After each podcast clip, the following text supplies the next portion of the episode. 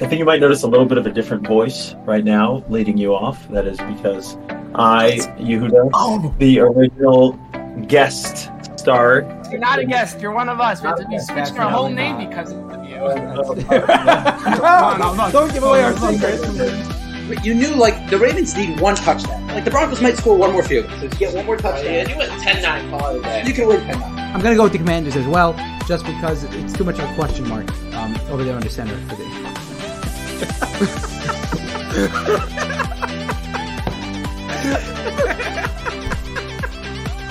I can't believe you saw that right now. I don't even... That's asinine. You're crazy. He's got the full package. No way. I don't care. No way. I can't even. It's hard to even look at you right now when you say something like that. That's crazy. Okay. And guess what? In basketball, you use a basketball. In football, you use a football.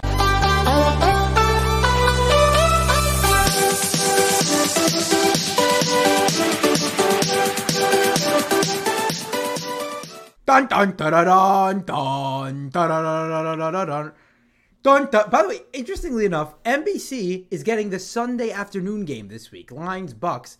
It just doesn't go together, Meisty. You know what I'm saying? Like that tune. You think about that tune. It's like Sunday night football. You know, all under the lights. It's dark outside unless you're in LA and it's during in September. Whatever. Right?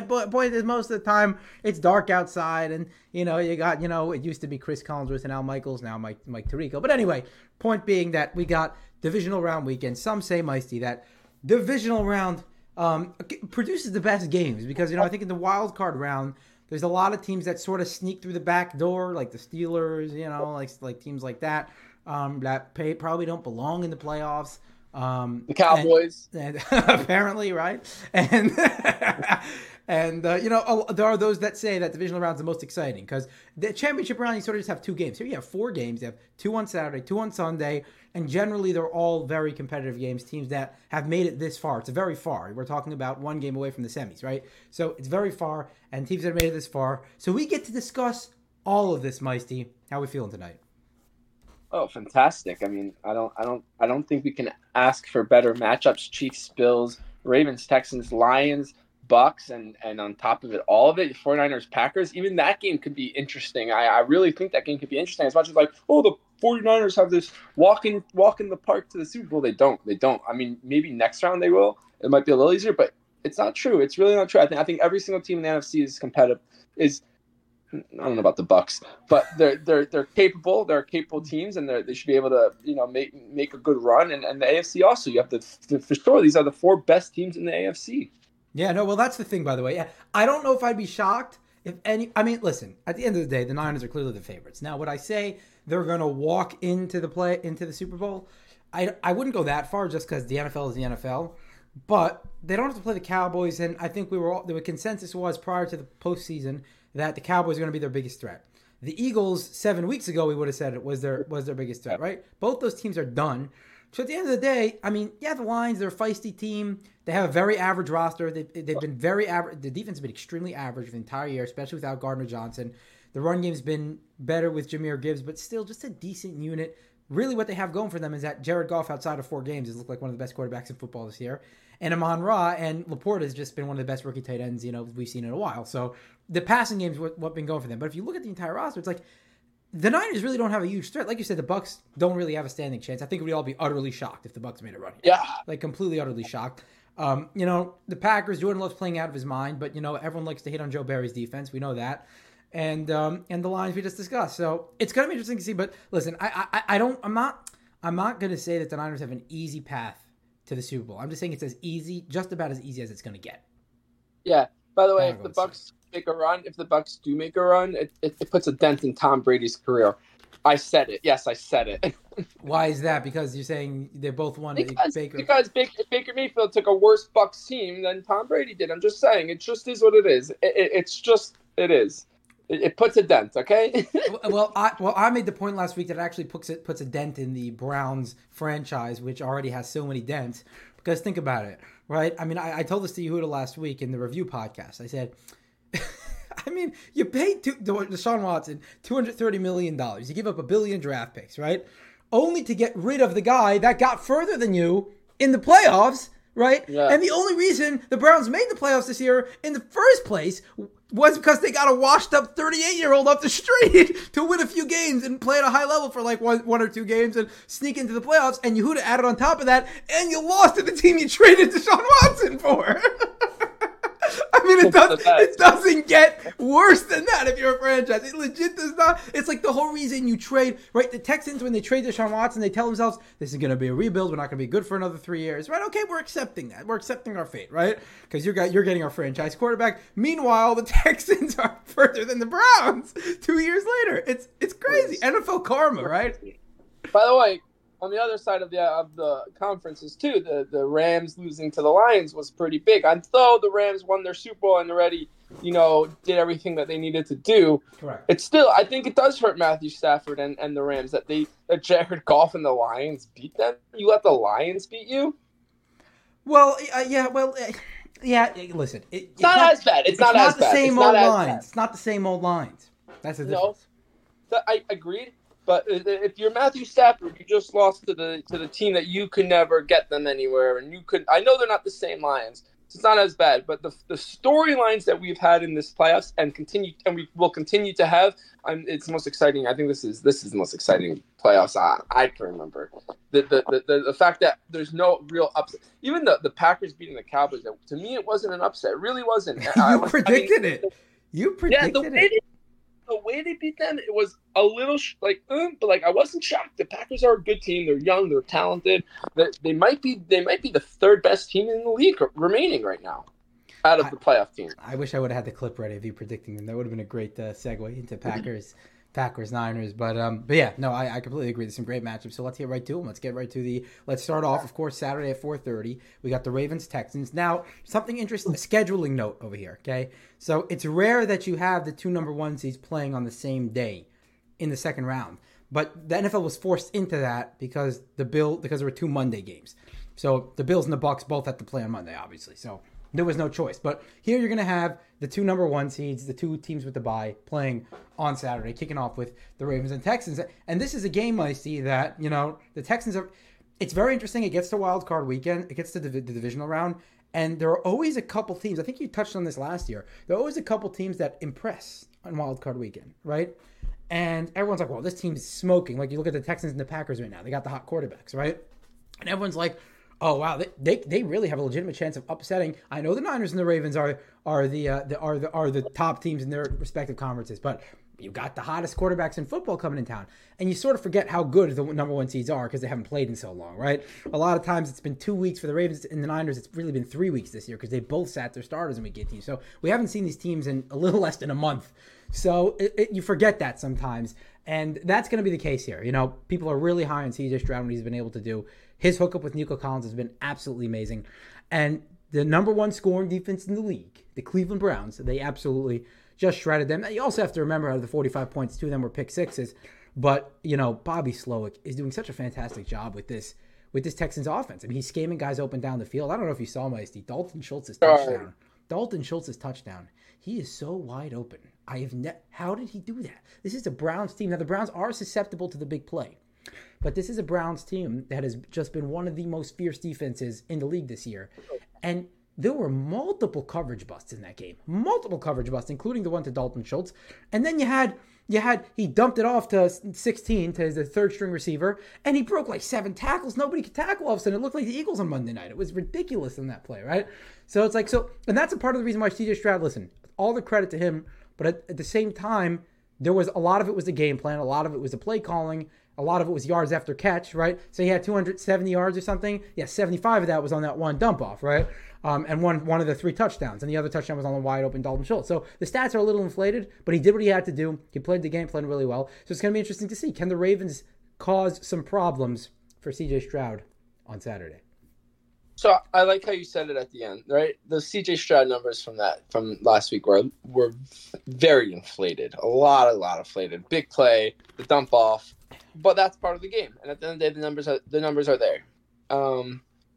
I see the Texans doing okay, but if the Ravens come out playing even semi how they've been playing this year as a team, there's not a chance for the Texans here. I think the Packers have a better chance, which we'll talk about later. But and I don't put that a dent in CJ Stroud's career. I think the Texans just need to keep the train rolling. I mean, you have your quarterback, you have two receivers. You have, what's his name, who got injured? Tank Dell, yeah. Tank Dell. And your defense just needs to figure it out a little bit here and there. That team is a team, especially in that division, by the way, which is completely falling apart. And next year, maybe the Jaguars will be really good. I don't know, and the Colts. But like the Texans are a team that is just a year or two away from being that Super Bowl contender. Yeah. So I would love to see listen, if the Texans find a way to beat the Ravens, I will be rooting for them all the way through. No doubt about it. You know, I would love to see for them to go to Buffalo or to the Kansas Cities and beat them. Oh, that would be, and go to the Super Bowl. CJ Stroud, rookie quarterback. The story would be great. The story would be fantastic. I don't see it happening. I actually spoke to your father last night at the wedding. What did he say? Actually, I'm gonna talk to him tomorrow. I didn't get that. Not worried at all. You're not worried. I said, no, they're gonna crush them, just crush them. That it. Yeah, I agreed with him that there isn't that fear. We're just so much better. The Ravens are just so much better that they're just. There's no real path for the Texans here other than a complete no defensive show up. But like the defense doesn't even have to. Marlon Humphrey's out, which puts a dent. He's a good cover. He's where he's supposed to be. By the way, he missed 8 games this year. He missed 8 games this year. That's what I'm saying. My father said to me, "What does Marlon Humphrey do?" I said, "He's the guy that's always in the right place but not making the right play. Like he's the guy that bounced all you Debo, right? Like he's the type of guy. He's gonna make the tackle but then miss the tackle. Like he was there to make the tackle but he just doesn't make the tackle, or like the pick drops. He drops the pick type of guy." But the Ravens here, I don't see it being close. I really think the Texans maybe get the ball first, score a touchdown on the first drive, and everyone's like, ooh, and that's really the end of it. Listen, I think at the end of the day, I'm not concerned about Marlon Humphrey. I'll tell you why. Okay, Noah Brown's out for the season. That's the Texans. Since Tank Dell went out, he's been the bona fide number 2, and he's out for the season. So now you're gonna have to rely on guys like Robert Woods and Mechie. Mm-hmm. Listen, Brandon Stevens has been the Ravens' number 1 corner the entire season. So you put him on Nico Collins, obviously. That's an obvious one. Ronald Darby's plenty capable of covering any of these other guys. And Arthur Millette's done a great job there as well, and they can blitz him as well. So they've had depth there in the secondary, contrary to what I thought before the season. And they have chess pieces in Kyle Hamilton and Roquan Smith. It's just so difficult, these tight window throws. I'll get to the Ravens defense in a second, but just to address your point about, like, are you nervous about this game? So obviously as Ravens fans, listen, I don't come into any game overly confident that they're going to win. I'm never like that, because I always see the other side. And the bottom line is this, like, if you look at this matchup on paper, yeah, the Texans do have a top 5 run defense, and the Ravens like to run the ball, sure. Yeah, the defense has gotten progressively better throughout the season. Derek Stingley's having, finally he's come alive about halfway through the season, finally started to come alive. Will Anderson, Jonathan Grenard, they got a lot of playmakers up front. And yeah, the passing game's been good. Yeah, the play calling's been good. But the Ravens are a far superior team to the Texans. There's no question. Nobody's going to dispute that. And matchup-wise, and if you look at it on paper, the Ravens should win this game. But, we're all haunted by the 2019 Titans game, where the Titans also came to town and had a far inferior team and somehow found a way to pull out that game. Now, the Titans are a feisty team. They never quit. But, we weren't expecting that. The odds of it happening twice, so slim, Meisty, right? This is a matchup you wanted. You don't have to play the Bills. You don't have to play the Chiefs. You don't have to play the Dolphins. You get to play the Texans. Texans are good. But this is not one of the teams you're scared of. Like, next week you're going to have to play. That's the big game in the AFC Championship against the Chiefs and the Bills, right? This is like, you have to win this game. You have to. And to be honest, there's a lot of pressure on the Ravens for this game. There's a lot of pressure. Like, this is a must-win game. If you lose this game, there's going to be a lot of questions in the offseason. It's not going to be quite as extreme, but the same questions that people were having, like Dak Prescott, is he the answer in Dallas? And even after an MVP-esque year, they're going to be having similar questions about maybe like John Harbaugh, like they did with Mike McCarthy, They're going to be talking about John Harbaugh. Maybe he's not, they can never win in the playoffs. Maybe he won a Super Bowl, but that was 10 years ago. Okay, but you know what I'm saying? There are going to be a lot of questions if the Ravens don't win this game. And I think that, the media will be all over the Ravens on Monday. If they don't, they'll be all over Lamar Jackson. They'd love to be all over Lamar Jackson and say, "Oh, he can't win." This is, as you said, this is the most must-win game. I had the conversation with some people earlier about the John Harbaugh situation, and the conclusion really is, though, at this point, unless you're going after a Vrabel or you're going after one of those guys, or you're going to bring in one of your coordinators to take over, there's really no one better than John Harbaugh for the job. So let's just put that out there, right? So and the players love him and all that. Fine. Not only is this just a must-win game here, for the Ravens' cornerback depth, you mentioned that earlier. We both, before the season, were like, this is disaster. And the way they've come together and just been like, no, we got this. We really screwed up on the Ravens. We struck out on the Ravens. Yes. We're going to pretend it never happened. Yeah, okay? Oh my gosh. I look at it sometimes and I'm just cringing. Look at the video, I'm like, oh no. That doesn't happen. Also, the thing with the Ravens run, you mentioned the Ravens love to run the ball. We run the ball because we're up a lot. And when you're up, you run. So the Ravens are a very pass-capable team. Mark Andrews returning, Isaiah likely still going to be there. Odell Beckham is healthy. He's just had 2 weeks off. For Odell Beckham to have 2 weeks off, by the way, is one of the most – it's huge for him. He's the guy that comes into this game going off. Even Nelson Aguilar's playing his own game. Zay Flowers, obviously. I'm saying the Ravens here, like you said, are far superior. The issue is, and why we shouldn't be worried about 2019 is, first of all, in 2019, what happened to the Titans the next year? Although they were really bad, they won the 1 seed. Right? Are we thinking the Texans next year are going to find their way to the 1 seed? Maybe. No way. Maybe. If CJ Stroud continues his progression in the trajectory that it's going, then yes.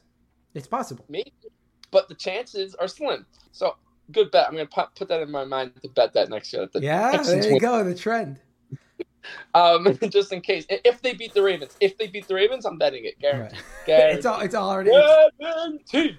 So I really – and in 2019, there was a lot of Raven momentum, and there was a lot of, like, the bye really hurt the Ravens in 2019, I feel like. In this year, the Ravens are just better all around. Playing, the coaching is scheming the game to a complete different world. The NFL will have to work to catch up to the Ravens over the next year. This is what happened with Mahomes. This is what happened with all, even the Mannings and the Bradys and the Rodgers. You have to adjust. The league has to adjust to what the Ravens are doing, and the league will get there. But for the next year, and the same thing with the 49ers. There's two teams right now that are just far superior to everyone. And if it's not the Super Bowl matchup, whichever team didn't make it needs to answer questions. Yeah, I agree, and you know, that's looking like the Super Bowl matchup on paper, but of course, you never know how the NFL is going to play out, and that's always the way it is. I do want to talk about the matchups on the field a little bit. You know, I love what the Ravens have been doing defensively, in terms of making the windows tight for quarterbacks, right? So, if you noticed, it's a very interesting thing that the Ravens are one of the best teams at defending the Kyle Shanahan system. They go out in Week 16, they play the Niners. They did a great job against Brock Purdy, forced 4 turnovers. Yes, they gave up some big plays between the 20s, but locked down in the red zone and forced turnovers, right? They did a great job. Next week, they went up against who? Mike McDaniel, Kyle Shanahan's system, right?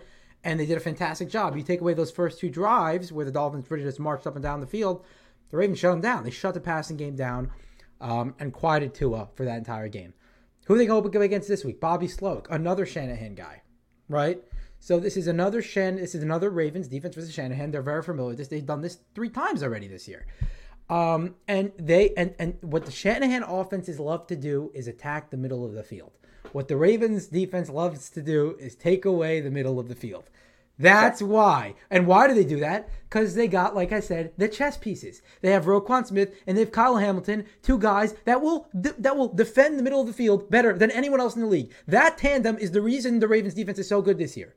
No matter what you say, they've gotten contributions from Adebike. They've gotten contributions from Brandon Stevens. Those guys have been playing well. Don't get me wrong. Jadeveon Clowney's had a career year for the first time in 5 years. It's been unbelievable.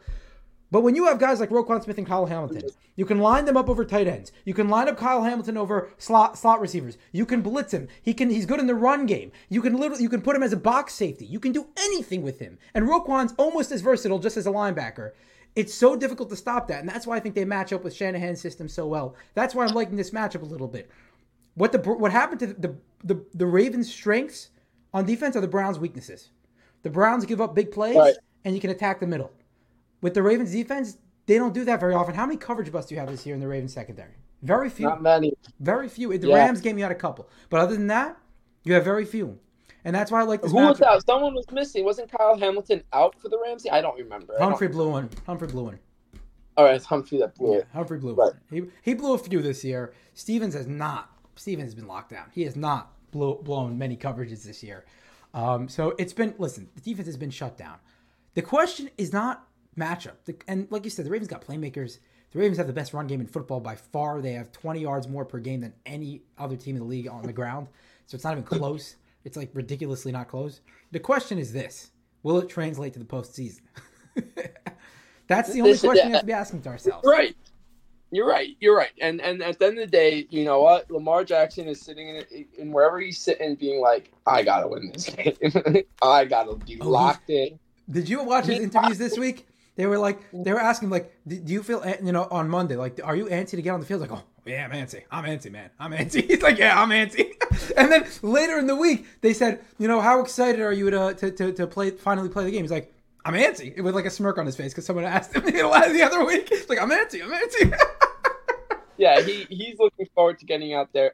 I think also another big thing that we're going to get out of Lamar Jackson is, and then we didn't get this in 2019. Remember in 2019, we were really run heavy, and we had to throw the ball, and we couldn't in that playoff game. In this situation here, Lamar's going to be using his legs, plus throwing the ball, and our run game is almost going to be like a secondary thing. Like, that's how crazy it is. Like, Lamar is a pass-first guy now who can run the ball like nobody else can, and yet we're still the best running offense in the league. It's like, wait, what? How did that happen? Ooh, who put the thumbs down? Was that you? Yeah, I guess I did a thumbs down. Oh, and you did this? That's what happens? Oh, that's cool. It's very cool. Did I get a thumbs up one? Yeah. Both try it? No, it doesn't work. All right, I don't know. Thumbs down. No, but thumbs up for Lamar Jackson. So thumbs up for Lamar Jackson for sure. I really think Lamar is excited. I think OBJ is going to have this team more locked in. He's been here. He's the guy that's been there. You know, you have Roquan, who's just been here before. Not been here, but he's experienced in the league. So you have vets now. That was the big difference also in 2019. You didn't have the vets you have now. And you really have a handful of veterans that should be able to really build something here for the Ravens. I'd be so shocked if we lose. But not shocked at all because it's well, okay. I'd be utterly disappointed. I don't know if I'd be right. I don't know if I'd be utterly shocked. I'd be shocked. I don't know if I'd be utterly shocked. You know, because it's the NFL. The Texans are a good team. They're capable, but it's just a matter of how it'll play out on the field. But I sort of feel like OBJ is going to have a huge playoff run here. I just because this is when he shows up. It doesn't make any sense. Like, and OBJ, you see flashes of old OBJ throughout the season, like spattered throughout the season, right? Like every few weeks he'll make like those tiptoe sideline catches, great vision, you know, like you'll see it every once in a while. It's not consistent, but it's there, you know? So, there's a guy. You got the thumbs up. How'd you do that? Did you figure it out? Just threw a thumbs up at it. It doesn't work. It's not working for me. It may be only on the phone. I'm on the phone. Maybe it's you're on the phone, not on the computer. Maybe that's why. Okay. Yeah. You know. I don't know. I think it's the wackiest thing ever. Oh my gosh, ridiculous. Anyway, 9.5 point favorites. A little disrespectful, Meisty. A little disrespectful to the Texans. 9.5. It's okay. Vegas making a statement over here. 9.5. What? Where are you going with this one? You think the Ravens are going to cover the 9.5? Yeah.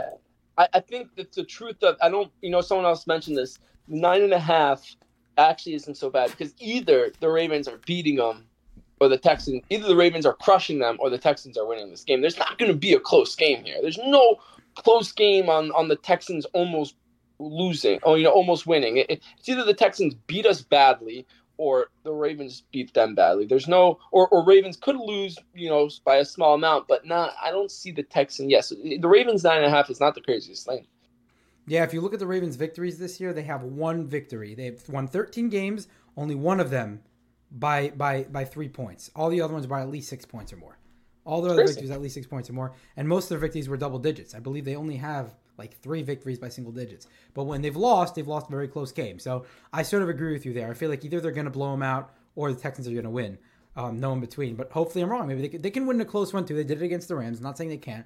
But I sort of agree with you there. I'm going to go with the over as well, although it does feel a little disrespectful to the Texans. The Texans are a good team. They're very, you know, I hope the Texans – and I mean, as a football fan, you hope that motivates the Texans to come out firing because you want a good game, so – we spent a lot of time. Yeah, okay. Let's move on to the Packers versus Niners. Also 9.5 point line. We'll get to that soon. But, man, Jordan Love. The question's going to become, Meisty, you know, I heard an interesting question on a podcast this week. If you could start a franchise right now, and I'm not giving you next year. I'm not giving you next year. Well, let's wait and see. No. If you could start a franchise right now, you picking Jordan Love or you picking CJ Stroud? I'm picking CJ Stroud. But give me Jordan Love, because he's on the Packers 100 out of 100 times than Jordan Love on the Texans. You know, if you gave me, you know, if you told me, well, neither, you know, it's not a team, you're just, then yes, CJ Stroud. But my opinion to that is that I think the Packers organization is always better, and it's easier for them to recruit players, and it's easier for the Packers to just, somehow the Packers have that front office and they constantly are doing it, and they're always involved in the playoffs. And they're kind of, the Texans are a franchise that in like 2 years from now, the whole thing could be dismantled and CJ Stroud is traded and like everything is disaster and blah, blah, blah, you know? So I would take CJ Stroud personally as just a better player. But if you're talking about which quarterback in his situation would I rather, I'd take Jordan Love 100 out of 100 times. Right. So here's the thing with this. Okay. This question is a very fascinating one. And it's hard because on the one hand, CJ Stroud's younger by a few years. Jordan Love was sitting on the bench for a few years, and we know that's like sort of the Packers' recipe to success nowadays, right? They just like let the young guy sit behind the veteran for a few years and let him play. But I would say CJ Stroud. He's younger. For a rookie to come out playing as poised as he looks, putting up the numbers that he is, he plays pretty mistake-free football as well, is just unbelievable to see. However, when you take a look into Jordan Love's stats, Meisty, it is absolutely insane what he has been doing this year. Okay, first of all, this is a guy that the first 5 weeks of the season, remember, we were like, fire everyone in Green Bay. Jordan Love's not the answer. Move on from him. Guy can't make a throw. You know what I'm saying? Like, he was horrible. He started off the season on a really low note, and we forget that very quickly. Since week 5, this guy has the highest passing grade in the league, according to PFF. And if you look at his numbers since week 11, which is the last, right, including wildcard week, which is the last 7 weeks, number one graded quarterback in the league, according to PFF. Number one since week 11. The traditional stats and the advanced stats are both ridiculous. He has 21 touchdowns and 1 interception since week 11, which is just, you know, people that love those touchdown interception ratios. I mean, you can't get much better than that. 21 and 1, and he has 22 big-time throws and 7 turnover-worthy plays with an 8.1 yards per attempt, nearly 2,500 yards, and over 70 completion percentage, 78.4 completion percentage, adjusted completion percentage. Adjusted completion percentage just means you're taking away spikes and all the throwaways and stuff like that. 78.4 adjusted completion percentage since week 11. He's literally near the top of the NFL in almost every statistic since week 11.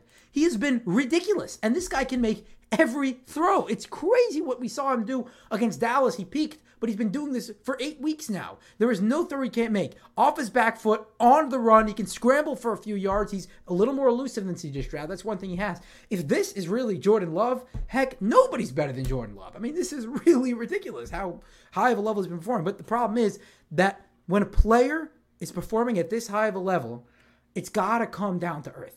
It has to. It doesn't make sense. Like, what I see CJ Stroud doing is more sustainable than what Jordan Love is doing. So, therefore, if I had to pick one, I would pick Jordan Love. I would pick CJ Stroud. But Jordan Love is having a heck of a year. And the question here is, Meisty, do you think he's got a chance against this daunted Niners team? Oh, 100%. The Packers have a wonderful chance here. They're young. They're talented as to anything. I mean, young is obviously a problem here in the playoffs. That we always talk about that. But I mean, they're very, very talented.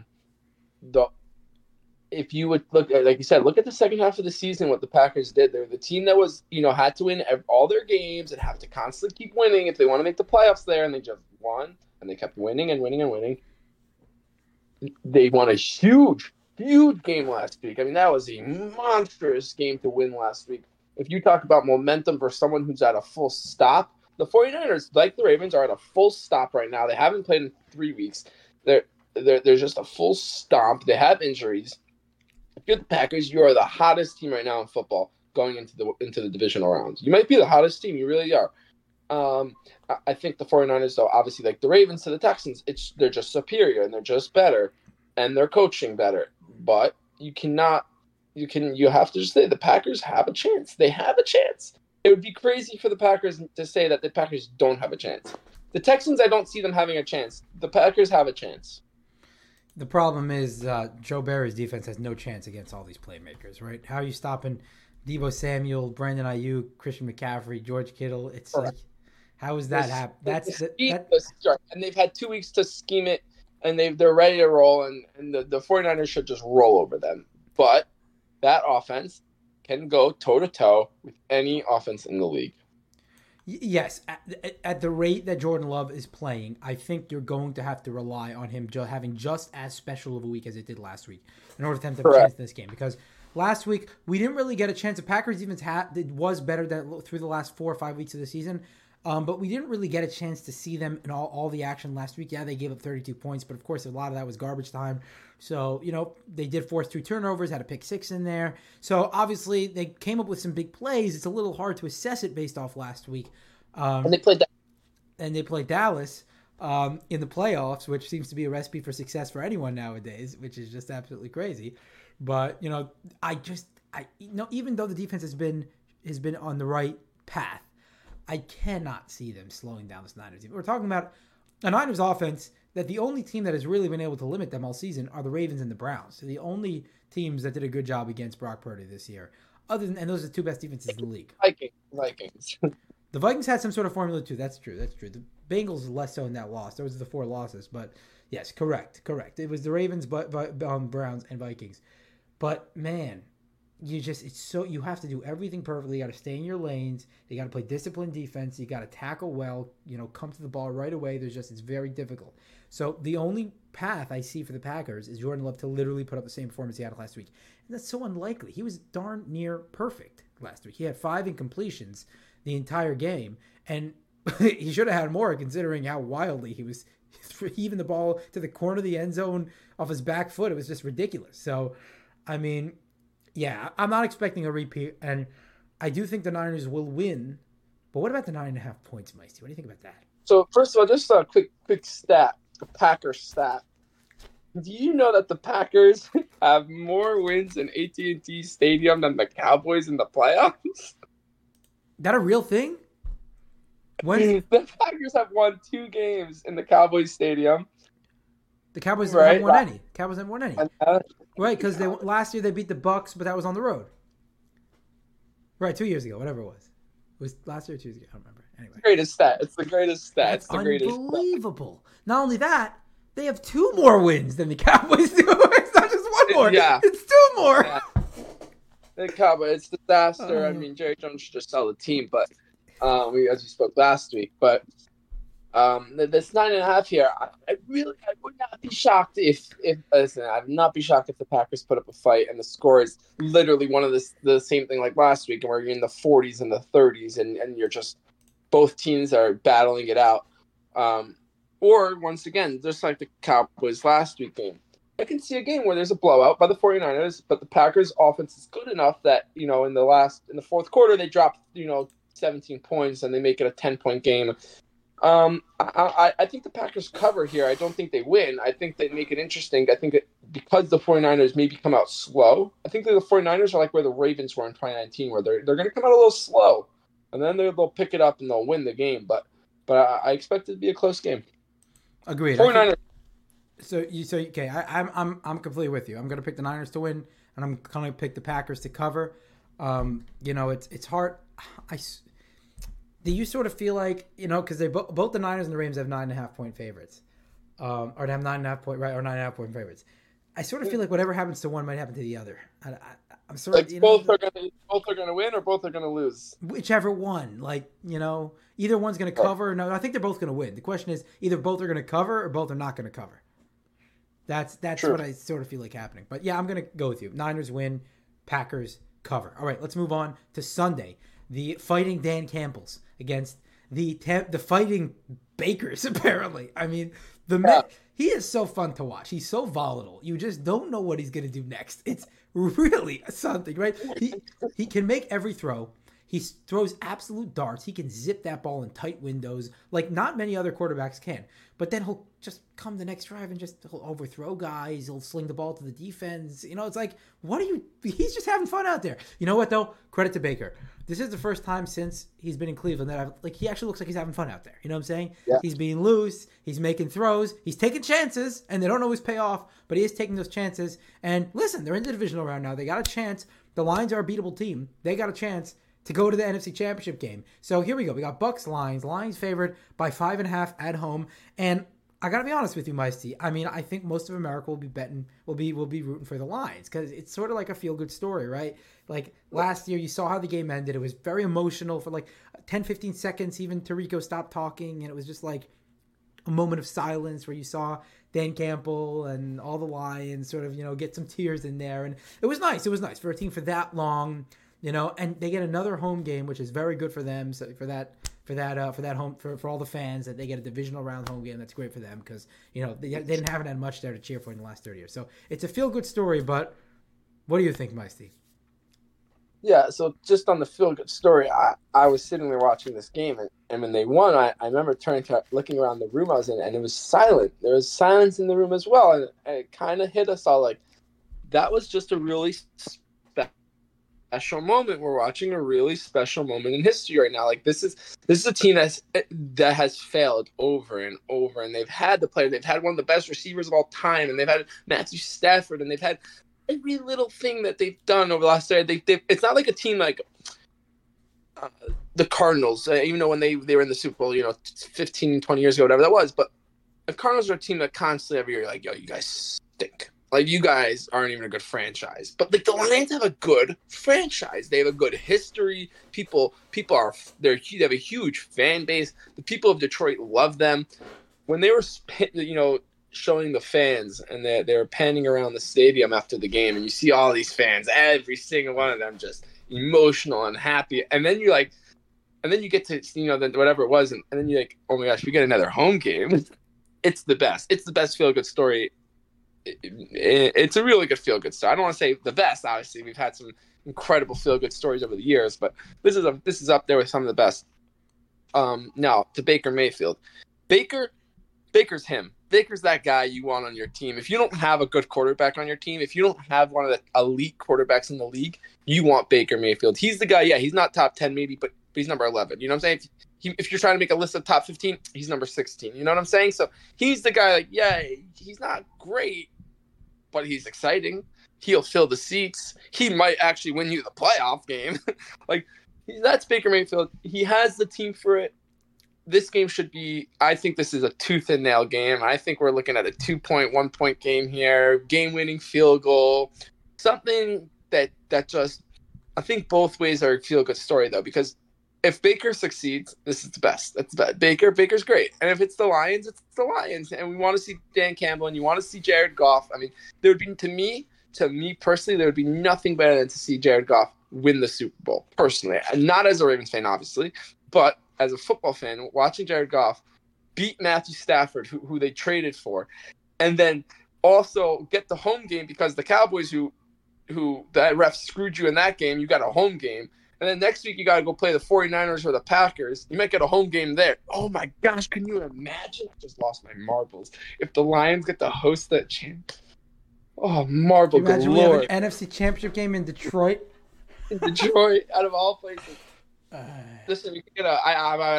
I don't want to put it into the world. But the Chiefs could host an AFC Championship. No. That's not happening.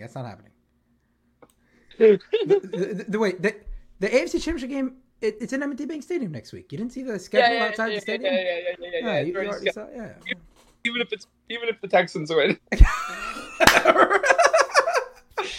But no, so let's get Lions Bucks. I mean, this is a good game. This is two teams that are strong, you know, tough teams, coached well. Interestingly, like the Bucks, you don't really see it from them, but they're coached well. The way they have Baker playing, it's incredible, and it comes from the coaching. I think it's all the coaching. When he was on the Browns, that coaching was awful. Four coaches in 4 years. He didn't the game plan constantly changing. I think this is a good coaching staff for Baker Mayfield, and I think that I really do think the Bucs have a real chance here of at least making this a close game. Now, if the Lions come out and swamp them, by the way, we're not shocked. We're not shocked. But the Bucs should come out on all cylinders. They have a great receiving corps. They can move the ball up and down the field. Give me the Bucs. Give me the Bucs making everyone upset. Make Baker Mayfield like the evil man of the NFL because he beat the Lions and everyone's gonna hate him now.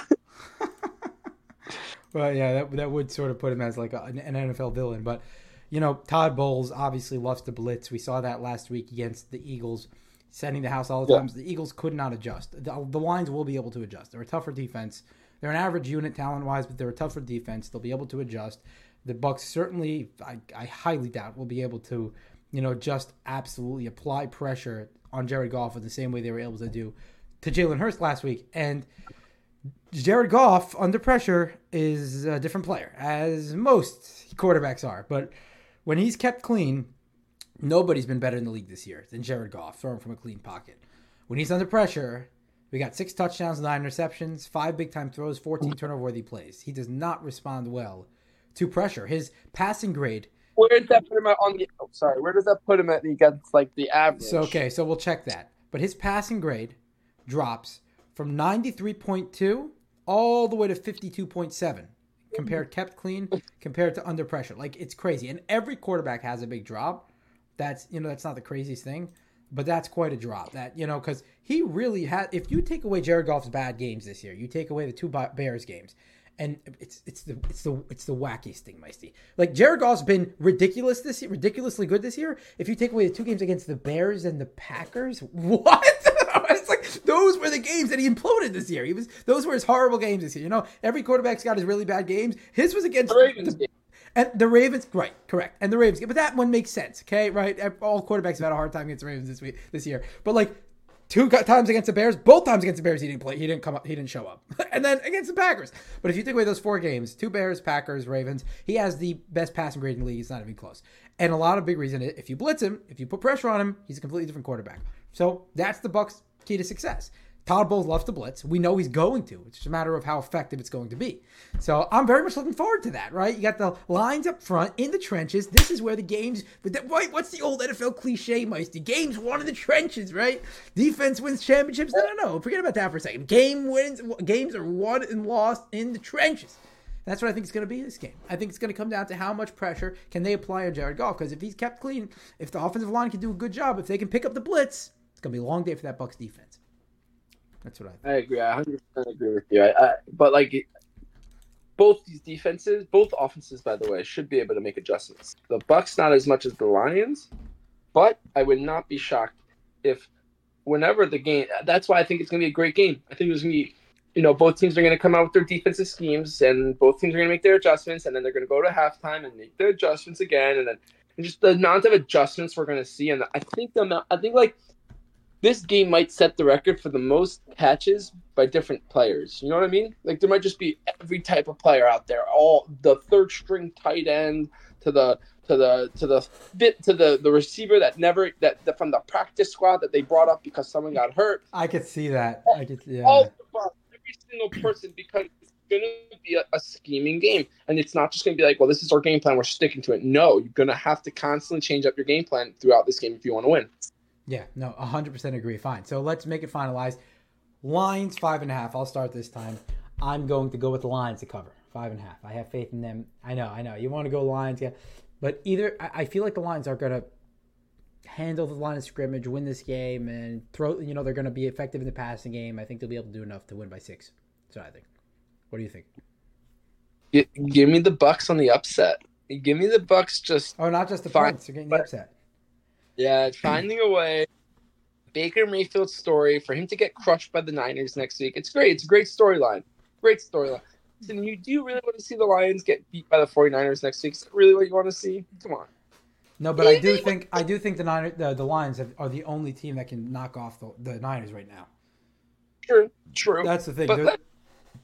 Do you want to see Jared Goff struggle? Do you really want to see Jared Goff struggle against the Niners in the championship? It's not what I want to see. If you're a Ravens fan and you want to go to the Super Bowl, you don't want to play the Niners. So what's the best chance of that not happening? You say that, but yet, like, you also mentioned the teams that we play best against are the Kyle Shanahan type teams. So, like, we crushed them. The Ravens played their best game of the season against the Lions this year. I mean, no problem. That's also true. Right? That's also true. No problem going up against the Lions. No, but that's not the same Lions team. Like, this Lions team is not the same Lions team. They were 6-1 when they came. They were hot. They were like 6-2 when they came into Baltimore. They were the number one seed in the NFC coming into Baltimore, number two. I agree with you. 100%. I'm right here with you on that. But the Lions to me are just, if the Lions find their way to the Super Bowl, you cannot sit here and tell me that the Lions are the same team that we played. They're just not. The Lions have had some really bad performances this year. You got to remember the one on Thanksgiving to the Packers. That was not a particularly good performance. They lost to the Bears this year as well. Got dominated by the Bears, to be honest. They didn't just lose to the Ravens. They got their you-know-what served to them on a platter. It was like 38-6, literally. Yeah, it was like 38-6 From the word go, the Lions had zero chance in that game. So they've had some real duds this year. But on the other hand, they're a feisty team. They have a good passing game. Jared Goff's been very consistent when he's kept from a clean pocket.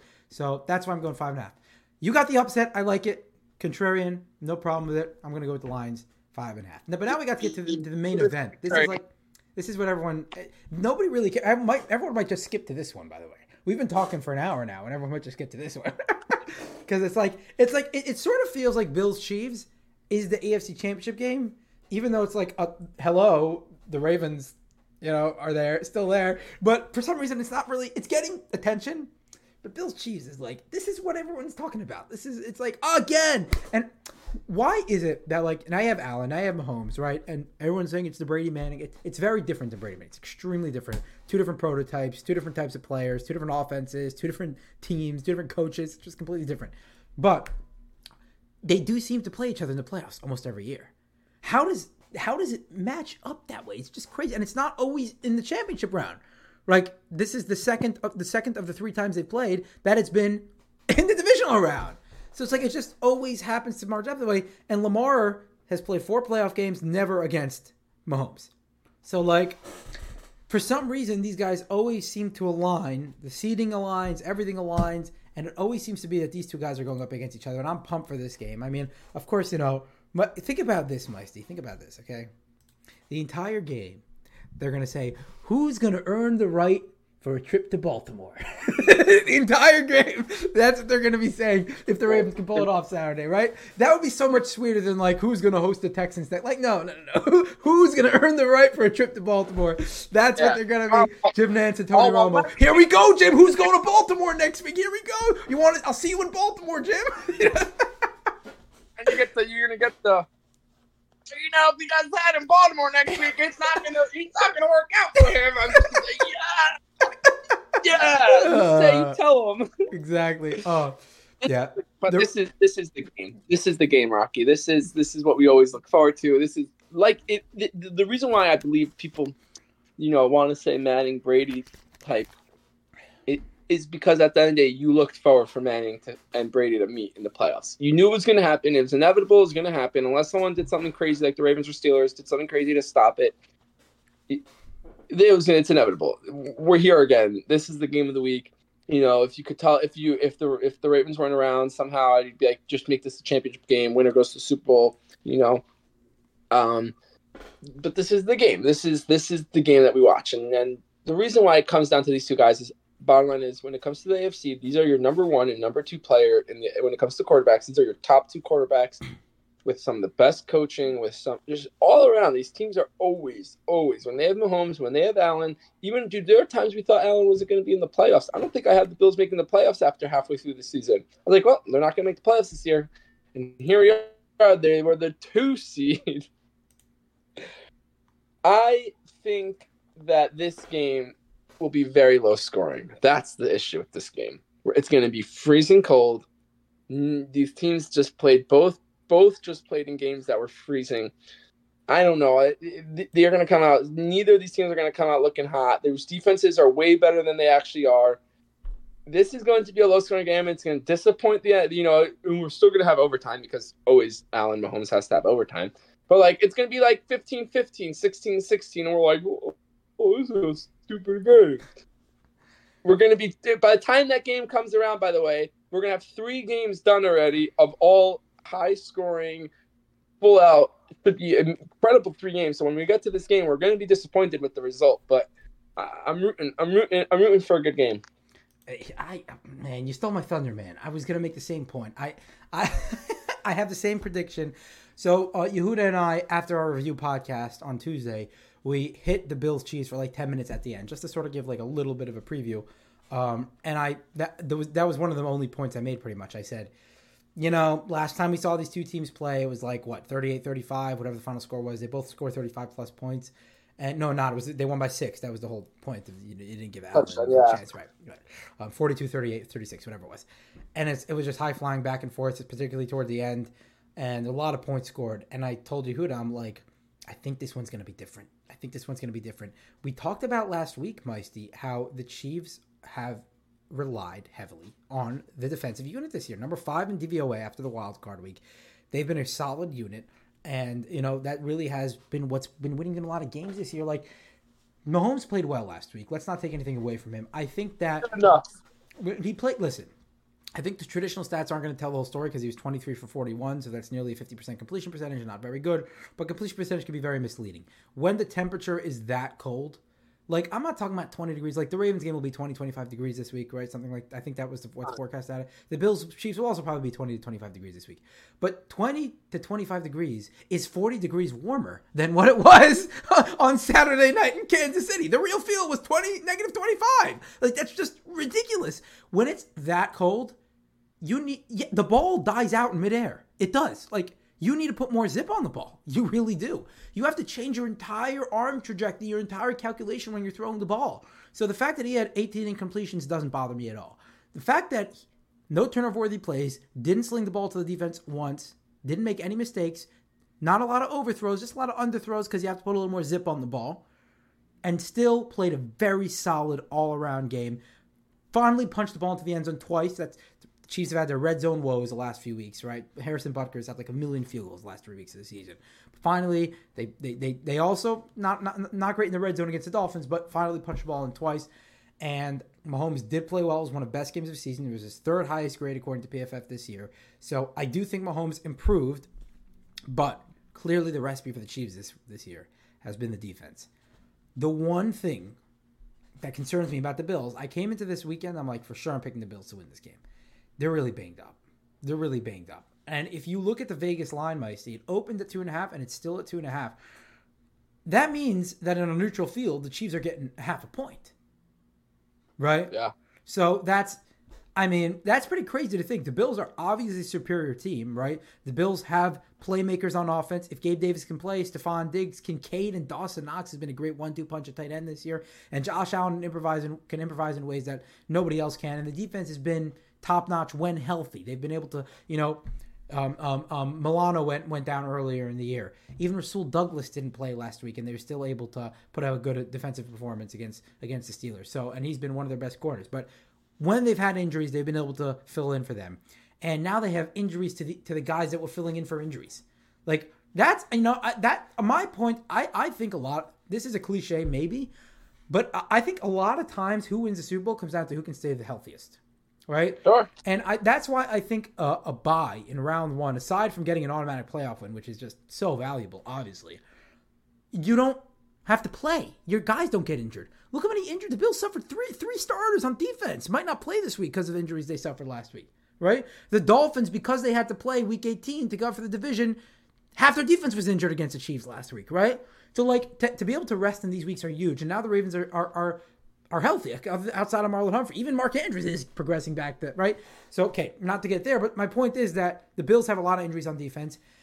Because of that, Mahomes to Rashee Rice has sort of been that up-and-coming 1-2 punch a little bit. You know, Kelsey's lost a step, but he's still Kelsey. He's going to show up in the playoffs. I have no doubt about that. Rashee Rice has been getting progressively better throughout the year. They're finally realizing Sky Moore is useless. They're finally realizing that Kadarius Toney's useless. They're finally realizing let's just get the ball to Rashee Rice. He's like the only playmaker in our receiving core this year, literally. And with that, and the banged-up Bills team, I don't know, Meisty. I don't know if I'm so sold on the Bills anymore. I was, but Josh Allen's going to have to get over this hump because he has yet to beat Patrick Mahomes in the playoffs. As everyone always says, no, hasn't beat Patrick Mahomes in the playoffs.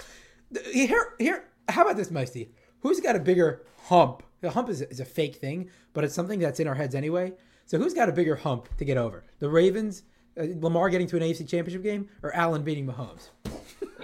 Allen has to beat Mahomes here, in my opinion. He has to beat him. I mean, this is – now, if you want a real future prediction right here, we talked about the Lions winning the one seed – or, sorry, the Texans winning the one seed next year. But this one, Allen beats Mahomes. The question marks go all over Mahomes, and everything is questioned. And next year he wins the Super Bowl. It's the classic. It's the classic. Listen, right now the Chiefs are missing a wideout, and they would be just incredible. Another guy that can just make a play. Not have to be great, not a Tyreek Hill, just another guy that just makes the correct route and the right run.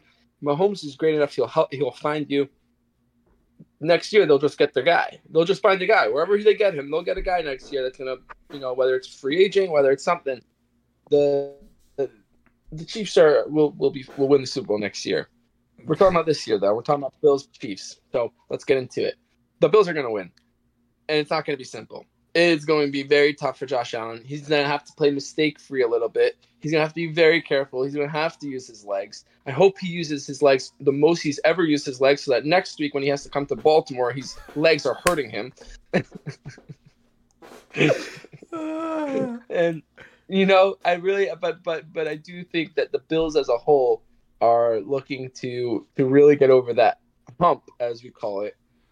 And Mahomes is he does enough, but he's not going to do enough this time, and everyone's going to be like, oh, Josh Allen finally got over the hump.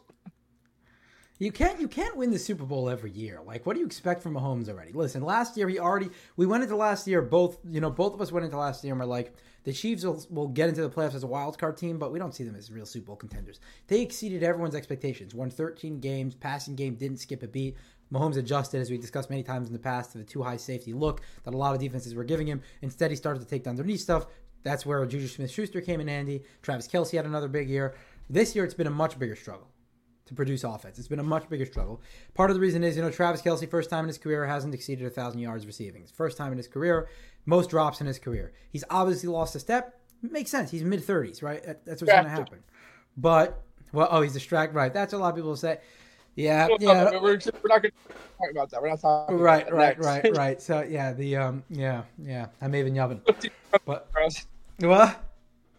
We don't need the Swifties to come after us. Right, to come after us. Yeah, saves all. Yeah, no, definitely not. Look at Brady last year. I mean, he was going through a lot of stuff, and, there could be off-field distractions. I don't know. This goes back to the whole emotions thing, right? I mean, I tend to. This is a little bit of a tangent, but I tend to be more in the direction like the adrenaline kicks in. Like remember when we played football in high school, and we played amateur football, right? And like I was just talking about this with a friend today. They're like, yeah, it's gonna be cold in the game. It's gonna be 20, 25 degrees. I'm like, 25 degrees, man. Like it was Friday, right? We used to play the games on Friday. We would walk outside right after school on Friday, getting ready to go to the field to play the game. And, oh man, it's 25 degrees. It's real cold out here. We don't want to play, but we push ourselves to play. And guess what happened? When you're dialed in, you do not care about the temperature. You legit do not care. Yes, in between drives, it hits you, and it hurts. It hurts to hit the ground. It hurts. It does, And the football, when it hits your hands, you better have gloves on because it's going to hurt. It's going to stink, and you're going to come home with bumps and bruises. But at the end of the day, during the drive, during the plays, you are so dialed in, the adrenaline kicks in, you're not thinking about the temperature. How can I make a play right now? That's all you're thinking about. How can I make a play? Let's do my job. And I think it's a lot of even a lot of these off-field distractions could be in between drives. You have time to reflect. That's when it is. But I think the adrenaline generally kicks in when you're playing at such a high level, especially professional football. It's like, it's these guys are so fast. Everything happens so quickly. If you're not thinking and playing at the top of your game, these guys are going to take advantage of you. So I don't think it's that as much. But anyway, dialing back to the on-field stuff, I don't know if the Bills can overcome these injuries. It's a lot. It really is a lot. And we've seen a lot of struggles from the Chiefs this year in the passing game. But I think they've discovered Rashee Rice. I think they've got this year's version of Juju Smith-Schuster. He's even a little better. He's more explosive. He can take the top off a defense in a way that Smith-Schuster couldn't. I really think they found that number one receiver in Rashee Rice. And he's not a number one receiver. Like, if you put him on the Panthers, it doesn't really help them at all, right? But if you put him with Mahomes, I really think he is good enough with a guy like Patrick Mahomes to be a number one receiver on that team. And that really concerns me. I hope Rasul Douglas plays. He's been one of the top safeties in the league this year. He's been one of the top corners in the league this year. I mean, Rasul Douglas was the one that filled in for Jaire Alexander. He got injured with Green Bay a couple of years ago. They came into that year with like a great defense. We loved their secondary with Jaire Alexander, Rasul Douglas. Jaire Alexander went down. Rasul Douglas went in, took over the starting job. That's why he got the big money from Buffalo, and he's been playing great this year. And they've had a lot of fill-ins this year. I mean, what's his name was on the field last week playing defensive snaps. Damar Hamlin was on the field last week playing defensive snaps, and they've really limited his playing time this year, understandably so. The guy almost died on the field last year, so they've obviously haven't been putting him out there much. But they were forced to literally line him up on defense in a playoff game because of how many injuries they have. So decimated. This line doesn't matter, because someone will win by 3, so I don't really care about the line. You know what I'm saying? 2.5, it doesn't really matter to me. I do think it's listen. If the Bills are healthy, like if they even have 3 less injuries, let's say, like they have 10 defensive starters or 9 defensive starters, 2.5 is disrespectful at home. It's disrespectful. They get 4.5, 5 at home, because the Bills have been a much better team all around than the Chiefs this year. The Chiefs have really struggled offensively, but with the injuries, I'm seeing Mahomes going to the AFC Championship game, But here, listen. I think Mahomes is going to go to the AFC Championship game. I don't think he's winning the Super Bowl again. I don't think it's happening. And I don't think he's going to make the Super Bowl this year. But that's because the Baltimore Ravens exist. Yes, sir. Yes, sir. But the Ravens got to get there first. You know, I said this at the beginning of the playoff run, and I'll say it again. If the Ravens beat the Texans, they'll win the Super Bowl. This is what I've been telling everyone. The Ravens beat the Texans to win the Super Bowl. Yeah, let's hope. But anyway, so I'm going with KC to win this game. So, what you got? Oh, excuse me. I have Buffalo winning this one. I think it's finally time that they get over the hump. I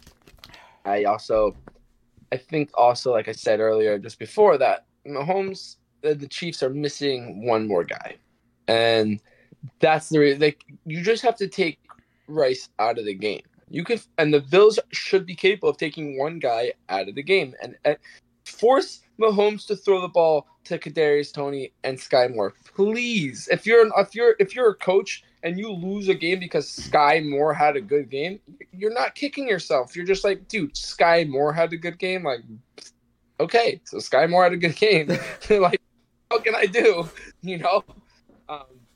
But you know, if you give up 200 yards to Rice and touchdowns, well, then you came in when you weren't game planning, and that's, by the way, that's really, I think, where, and you mentioned Tom Brady, and you mentioned off field issues don't really affect you in the game. As you mentioned, the adrenaline, it really affects you game planning throughout the week. You're having to deal with a situation. You're not watching as much film because you are dealing with the situation. I hear a little more. I hear a little more. And we know Brady and his podcast recently, all these podcasts that Brady's doing, preparation is everything. And everything revolves around that prep for the week and knowing all the advantages of this and that and knowing different things. So, you know, so there are off-field issues do affect now, but this is I think the Bills, just like you said, they're better, they're hotter, they're way more exciting to watch. Give me Buffalo. I think this is a very close game, all under 20 points. Like, you know, it's 18-16 final. Okay, 18-16. Wow. So I agree with you. I think it'll be lower scoring certainly than it was, you know, 2 years ago in the divisional round. But I'll give this one caveat. Okay. There's one thing you can never account for when these two guys are on the field. So you can do all the game planning, you can do you can look at the matchups, you can say it's favorable for one team or another, and there are favorable matchups on both sides. But the one thing you can't account for is, are Patrick Mahomes and Josh Allen going to do Patrick Mahomes and Josh Allen things? Because if they do, none of the matchups matter. Nothing matters. Correct. Doesn't matter how well you're playing. You could play a perfect defense. You could have the perfect play drawn up defense as a defensive coordinator and execute it perfectly. And Josh Allen will just, like, step up, run around for a few seconds, and, you know, maybe he'll run for 10 yards. Maybe finally Gabe Davis will break open 15 yards down the field. Like, that's it. And Mahomes can just, like, sling it over his head, even though you're like, you know what I'm saying? Like, these guys, talk about improv. These guys, and Lamar's is number 3 right behind those guys at doing just that. But, you know, just in terms of these guys, you can throw the whole game plan out the window. Nothing matters if these guys are playing at that level. Nothing. Nothing else matters. If they're just going to take over like that, it's who's telling. Who knows who's going to win this game? It's just going to be that type of duel, and they're capable of doing that any given week. Now, granted, you know, Mahomes has done a little less this year, but he's had those games. And if he does, we're in for a show on Sunday night, baby. Amen. Here we go, Jim. Here we go, Jim. Oh, I can't wait. It's going to be like a circle on the screen here and a circle on the screen here. See, this is what's so good about Josh Allen. You see the defenders coming around over here, around the left tackle. Josh Allen runs right toward him. One misdirection. Oh, he's going to go nuts. By the way, oh, shit. The best. Oh, we lost. Oh, sorry. You're back. One of the best announcing things I've ever seen was like, the player made a mistake, and you ran right into him, but the tackle, and he got around him, whatever, and the announcer was like, did you see what he did? That was incredible. And then they asked the player after the game, he's like, yeah, I completely ran the wrong way. Oh, yeah. There have been times like that where it's like, you know, the guy's like, oh, yeah, it looked great, it looked cool, but it was wrong. Oh, Mahomes did that. There was a time, right. I watched America's Game, the Chiefs Super Bowl run.